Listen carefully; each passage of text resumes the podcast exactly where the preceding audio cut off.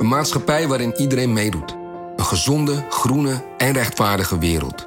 Daar willen jij en heel veel andere mensen best iets aan bijdragen. In het klein en in het groot. Dicht bij huis en ver weg. Zo hebben we vorig jaar 349 miljoen euro bij elkaar gebracht.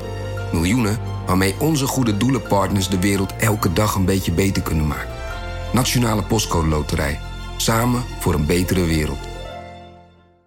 Bij een juridisch conflict kun je het gevoel krijgen dat je in een rollercoaster bent beland. Je wereld staat op zijn kop en je bent de controle even helemaal kwijt. Dan is het fijn als je bent verzekerd bij ARAG. Daar werken topjuristen en advocaten die je begrijpen. Die een stap extra voor je zetten. En je het gevoel van controle teruggeven. Met kennis en informatie, met heldere uitleg en met gericht advies. ARAG, juridisch probleemoplossers.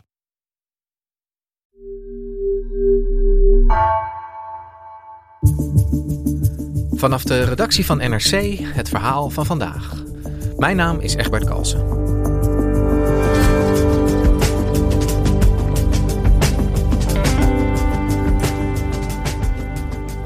Het Zwitserse bergdorpje Davos staat de komende week weer in het teken van het World Economic Forum. Deze weinig transparante netwerkbijeenkomst van politici en ondernemers werd in coronatijd het centrum van vele complottheorieën. Diplomatiek redacteur Michel Kerres vertelt wat er zich achter de gesloten deuren van het forum afspeelt.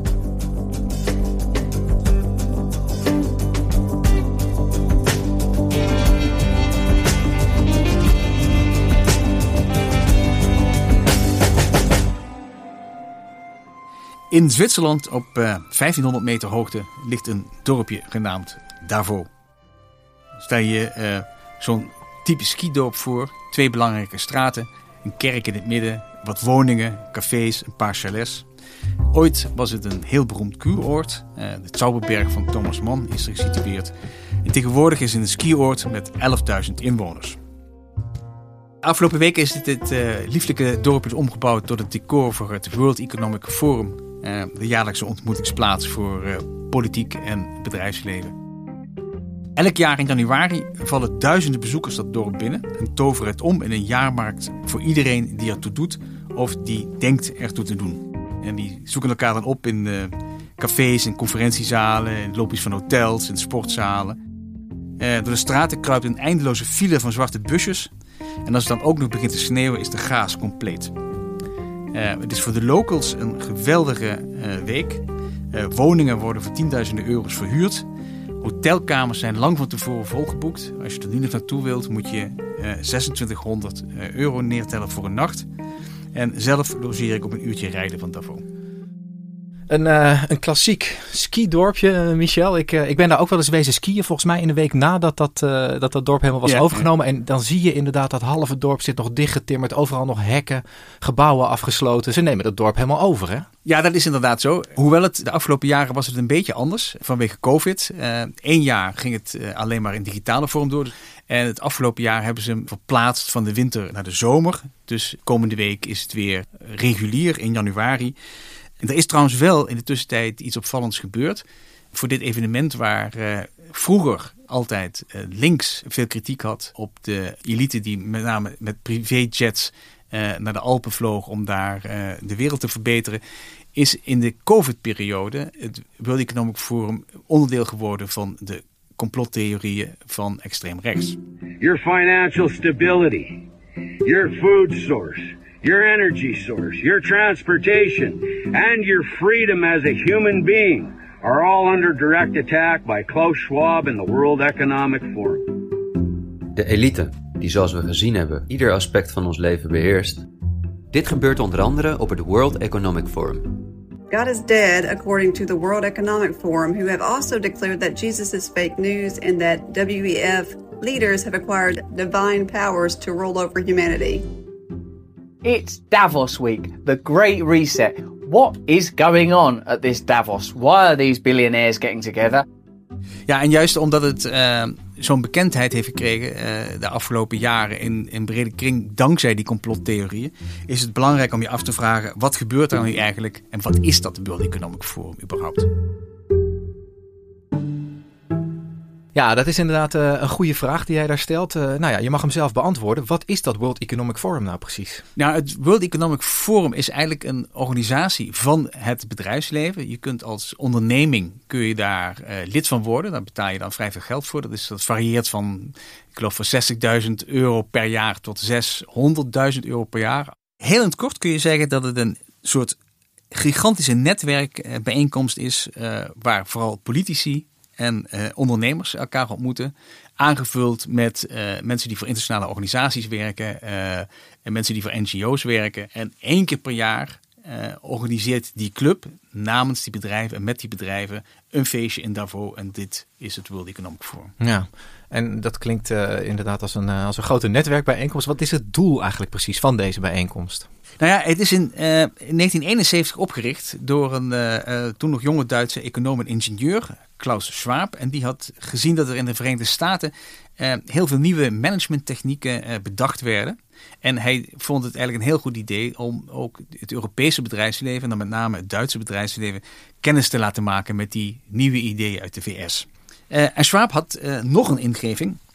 hij probeerde bedrijven ervan te doordringen dat ze alleen maar succesvol kunnen zijn als ze rekening houden met de belangen van iedereen die bij een onderneming betrokken is. Dus dan heb je het over de belangen van de aandeelhouders, maar ook over het personeel en de klanten en de mensen die wonen op de plek waar het bedrijf of je bedrijven gevestigd zijn. Dat heet met een mooie term stakeholder capitalism. So my argument is that uh, uh, the responsibility of a corporation is um, to take care, of course, of shareholders, but uh, also of its people, of its customers, of, uh, of the community it's living in. Dus richtte hij uh, het European Management Forum op. En in eerste instantie was dat vooral gericht op bedrijven en met één keer per jaar een bijeenkomst voor ondernemers.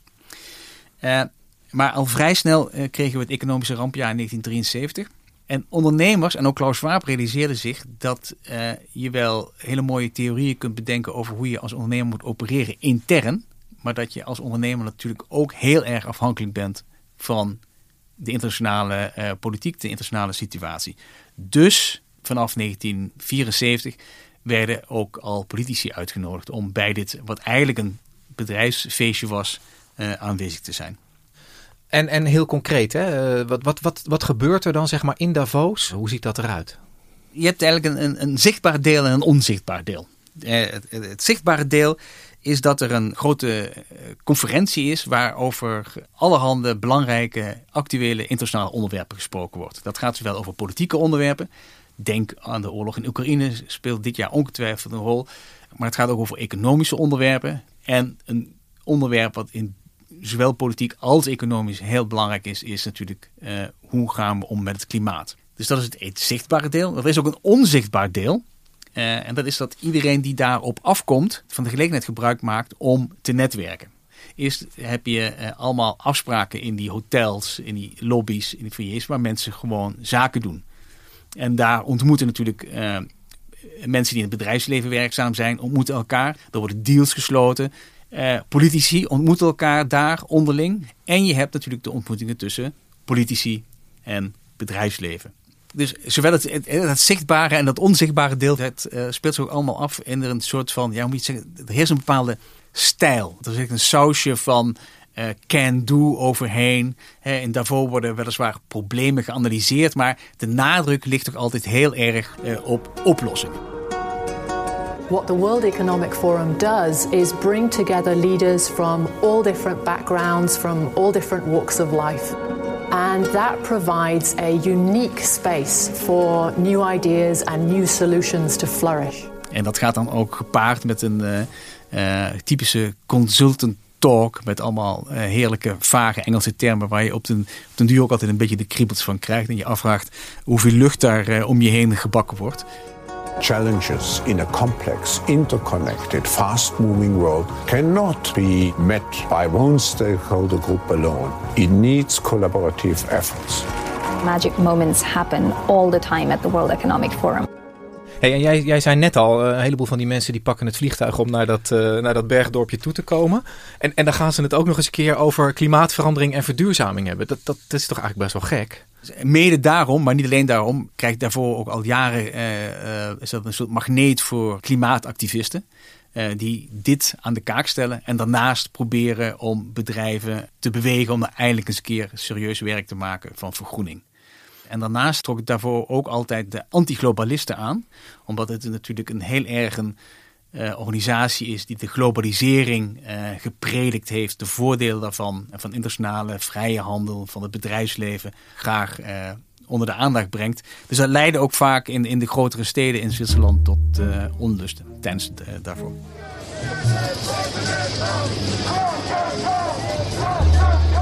Dus, dus dat World Economic Forum dat trekt al enige tijd uh, de aandacht van, uh, van klimaatactivisten en, uh, en die antiglobalisten. Maar de laatste tijd, jij zei het ook al eventjes, trekt het ook aandacht van, van een andere club, hè? die complotdenkers. Hoe zit dat precies? Inderdaad. inmiddels heeft extreem rechts daarvoor ook ontdekt. en die complottheorieën die populair werden tijdens de pandemie, daarin is daarvoor ook een prominente rol gaan spelen. Dat ging als volgt. Kijk, Twef en Schwab die schrokken natuurlijk ook van die pandemie. En Schwab dacht, uh, daar moeten we wat aan doen, daar moeten we consequenties aan verbinden. We kunnen zo niet verder met de wereld.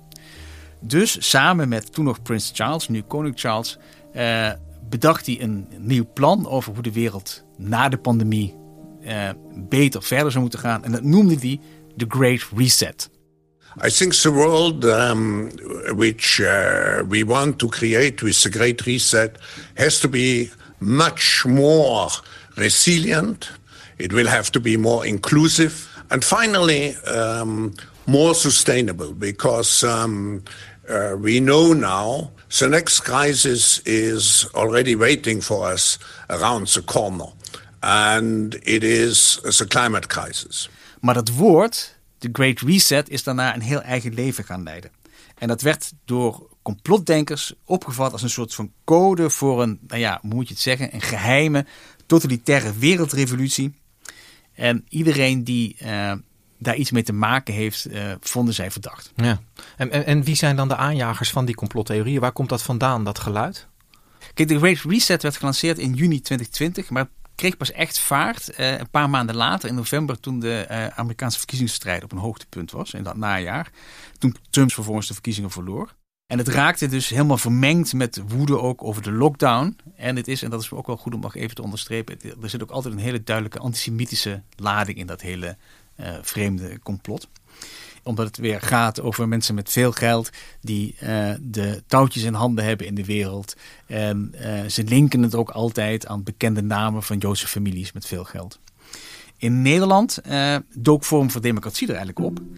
En de James Bond-achtige schurken die onder de vlag van het World Economic Forum en onder leiding van Klaus Schwab, die nog slechts een albino-kat mist om het plaatje compleet te maken, en een van deze globalisten is de heer Klaus Schwab, oprichter en voorzitter van het World Economic Forum. En hij heeft ook een boek geschreven met als pakkende titel COVID-19, The Great Reset. Onze ministers worden daar, denk ik, dat is vermoedelijk gesensibiliseerd. Op de manier waarop de globalisten dat graag zien. Dus de FVD zag er eigenlijk een soort van ja, neocommunistisch uh, plan in. Waardoor je dus eigenlijk als je nu terugblikt, de merkwaardige uh, situatie krijgt dat Klaus Schwab, die eerst jarenlang werd verketterd uh, door links als een pion van het grootkapitaal, nu opeens als de quadigenius achter een communistische koep uh, gezien werd. Dat is nogal een omslag. Je zou kunnen zeggen, even los van dat antisemitische, want daar zijn we volgens mij snel over klaar. Dat, dat, dat hoort gewoon echt uh, niet thuis in dit soort theorieën. Maar de, de, de opzet van Davos en het feit dat daar die, dat, dat bedrijfsleven en die politici samenkomen en achter gesloten deuren met z'n allen uh, de wereld bespreken, dat nodigt ook wel uit om daarvan allerlei theorieën op los te laten. Hebben ze dat ook niet een beetje aan zichzelf te danken dan? Ja, de manier waarop Davos is opgezet, dat is ook wel een beetje vragen uh, om kritiek. En dat zit er met name in het feit dat een deel van wat zich daar afspeelt gewoon niet transparant is. En als er iets niet transparant is, dan kun je er alles op projecteren en van vinden en overroepen wat je wilt. Uh, en kijk, als de elite ergens samenkomt, dat is al, uh, al eeuwig zo, dan, dan wekt dat argwaan. Want iedereen vraagt zich af, ja, wat, wat, wat wordt daar bekokstoofd? is het wel normaal dat uh, politici en bedrijven zo dicht op elkaar zitten. Daar kun je van zeggen, ja, die contacten zijn dan normaal buiten daarvoor ook. Maar hier valt het wel heel erg op. En hetzelfde geldt ook voor die privéjets waar ik het net over had. die vliegen elke dag van het jaar. die mensen die die dingen hebben. Maar nu komen ze allemaal daar samen en loopt het heel erg in de kijker. Maar wat gebeurt daar dan wel? Wat is bijvoorbeeld het nut voor die politici en die wereldleiders om daar naartoe te gaan? Dat netwerken, dat, uh, dat klinkt een beetje vaag, maar dat, daar zijn hele mooie concrete eh, voorbeelden van te noemen. Een paar jaar geleden bijvoorbeeld was, waren Nederland en België waren, uh, in een concurrentiestrijd verwikkeld om een vestiging van Chinese Alibaba te krijgen. En, nou ja, dan is het natuurlijk heel handig dat als je als premier van een van de kandidaatlanden voor zoiets, dan even een handje gaat schudden met de baas van dat bedrijf. Dat kan dan in Davos heel gemakkelijk. Hielp overigens niet, want het depot is in, in België terechtgekomen. Wat Rutte ook bijvoorbeeld een keer deed, was een afspraakje maken met Jair Bolsonaro. Die was toen net president van Brazilië geworden.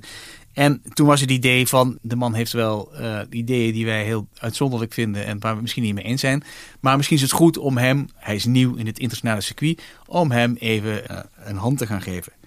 Dat gebeurt dan ook in de marge van al die bijeenkomsten in Davos.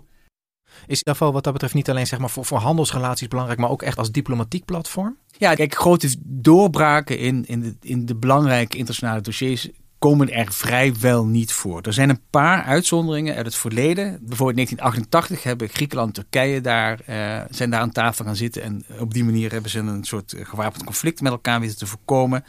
Uh, er is de eerste ministeriële ontmoeting tussen Noord-Korea en Zuid-Korea. Was daar eind jaren tachtig in, in Davos. En ook, eh, en dat is ook wel een beroemde, de leiders van Oost- en West-Duitsland, toen die landen nog gescheiden waren, maar wel al met elkaar in gesprek waren, die ontmoeten elkaar daar ook. Uh, er is ook wel eens een ontmoeting geweest tussen de Zuid-Afrikaanse president de Klerk en Nelson Mandela.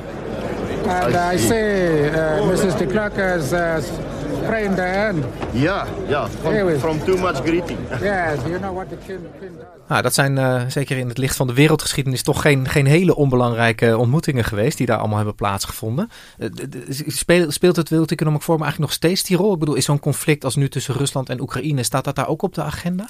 Ja, het staat er wel op de agenda uh, op, uh, op twee manieren. In het zichtbare deel van de conferentie zal Zelensky uh, een, een, een videotoespraak houden. En er zal ongetwijfeld een openlijk uh, debat plaatsvinden over de oorlog. Uh, daar zal ongetwijfeld ook uh, achter de schermen nagedacht worden hoe je een vredesproces van de grond kunt krijgen. Maar verwacht absoluut geen doorbraken op dat terrein. En de Nederlandse regering is, is met maar liefst zes bewindslieden vertegenwoordigd op Davos. Hè? Is, is, wat is het nut voor hen? Is deze bijeenkomst voor hen nuttig? Ja, dat, dat moet je ze altijd uh, zelf vragen. Dat ze met z'n zessen gaan en, en uh, elk jaar een Nederlandse delegatie is, het duidt erop dat ze denken dat het nuttig is en dat we er niet gemist uh, willen worden. het is natuurlijk heel moeilijk om dat op te tellen. maar het is natuurlijk wel zo dat zij op hun werkterreinen allemaal afspraken hebben. En dat heeft een enorm voordeel. Dat is dan heel efficiënt. Rutte heeft dan twintig afspraken op een dag. Als hij er twee dagen is, heeft hij eigenlijk veertig mensen gesproken. Nou, dat is heel handig ja, het nut van die individuele afspraken kun je dus heel moeilijk inzetten. Je kunt het heel moeilijk optellen uh, wat het nut voor Nederland precies is. En, en als je nou uh, tenslotte uh, een beetje de balans probeert op te maken, hè, vanaf, vanaf de start begin jaren 70 tot waar we nu staan met dat World Economic Forum. Is dat dan een instituut wat, wat met name de laatste jaren misschien wel onder druk van die kritiek aan, aan, aan belang heeft ingeboet? Of staat het nog steeds vier overeind? Nou ja, dat is moeilijk te zeggen. Kijk, het is natuurlijk een club zonder mandaat. Hè. Dus het is geen VN of geen EU. Dus uh, hè, concrete resultaten uh, gaan we daar niet krijgen. Als journalist vraag ik me ook steeds weer af: uh, moeten we er naartoe gaan of niet? En uiteindelijk vind ik weegt zwaar dat als zoveel machthebbers bij elkaar gaan zitten, dan is het belangrijk dat de journalistiek erbij zit. Juist wel. het maakt heel zichtbaar de relatie tussen politiek en bedrijfsleven. Daar kun je op twee manieren naar kijken. Als jij vindt dat de politiek er vooral is om het bedrijfsleven te controleren, dan past deze hele knusse gang van zaken uh, niet zo goed. Als je vindt dat uh, politiek en bedrijfsleven samen en moeten optrekken voor een betere toekomst, dan is het weer heel logisch dat we elkaar spreken. Maar het is ook wel uh, extreem elitair. Het is ook uh, poenerig. Uh, het consultancy-taaltje waar we het over hadden, waar je al snel genoeg van krijgt. En je kunt je afvragen of het nog wel van deze tijd is om dit uh, zo te doen. Hè? Of het nog wel past in een tijd waar de nadruk heel sterk ligt op transparantie en verantwoording afleggen. Dankjewel, Michel. Graag gedaan. In deze aflevering wordt gezegd dat Nederland met zes bewindslieden vertegenwoordigd is op het World Economic Forum in Davos. Dat is onjuist. Het zijn er, inclusief premier Rutte, zeven.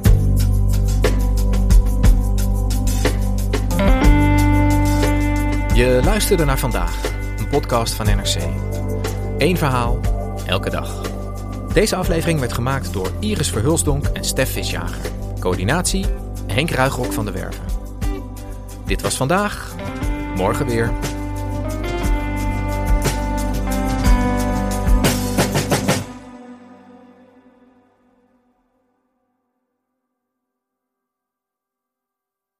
Nieuw Aquarius Red Peach Zero Sugar.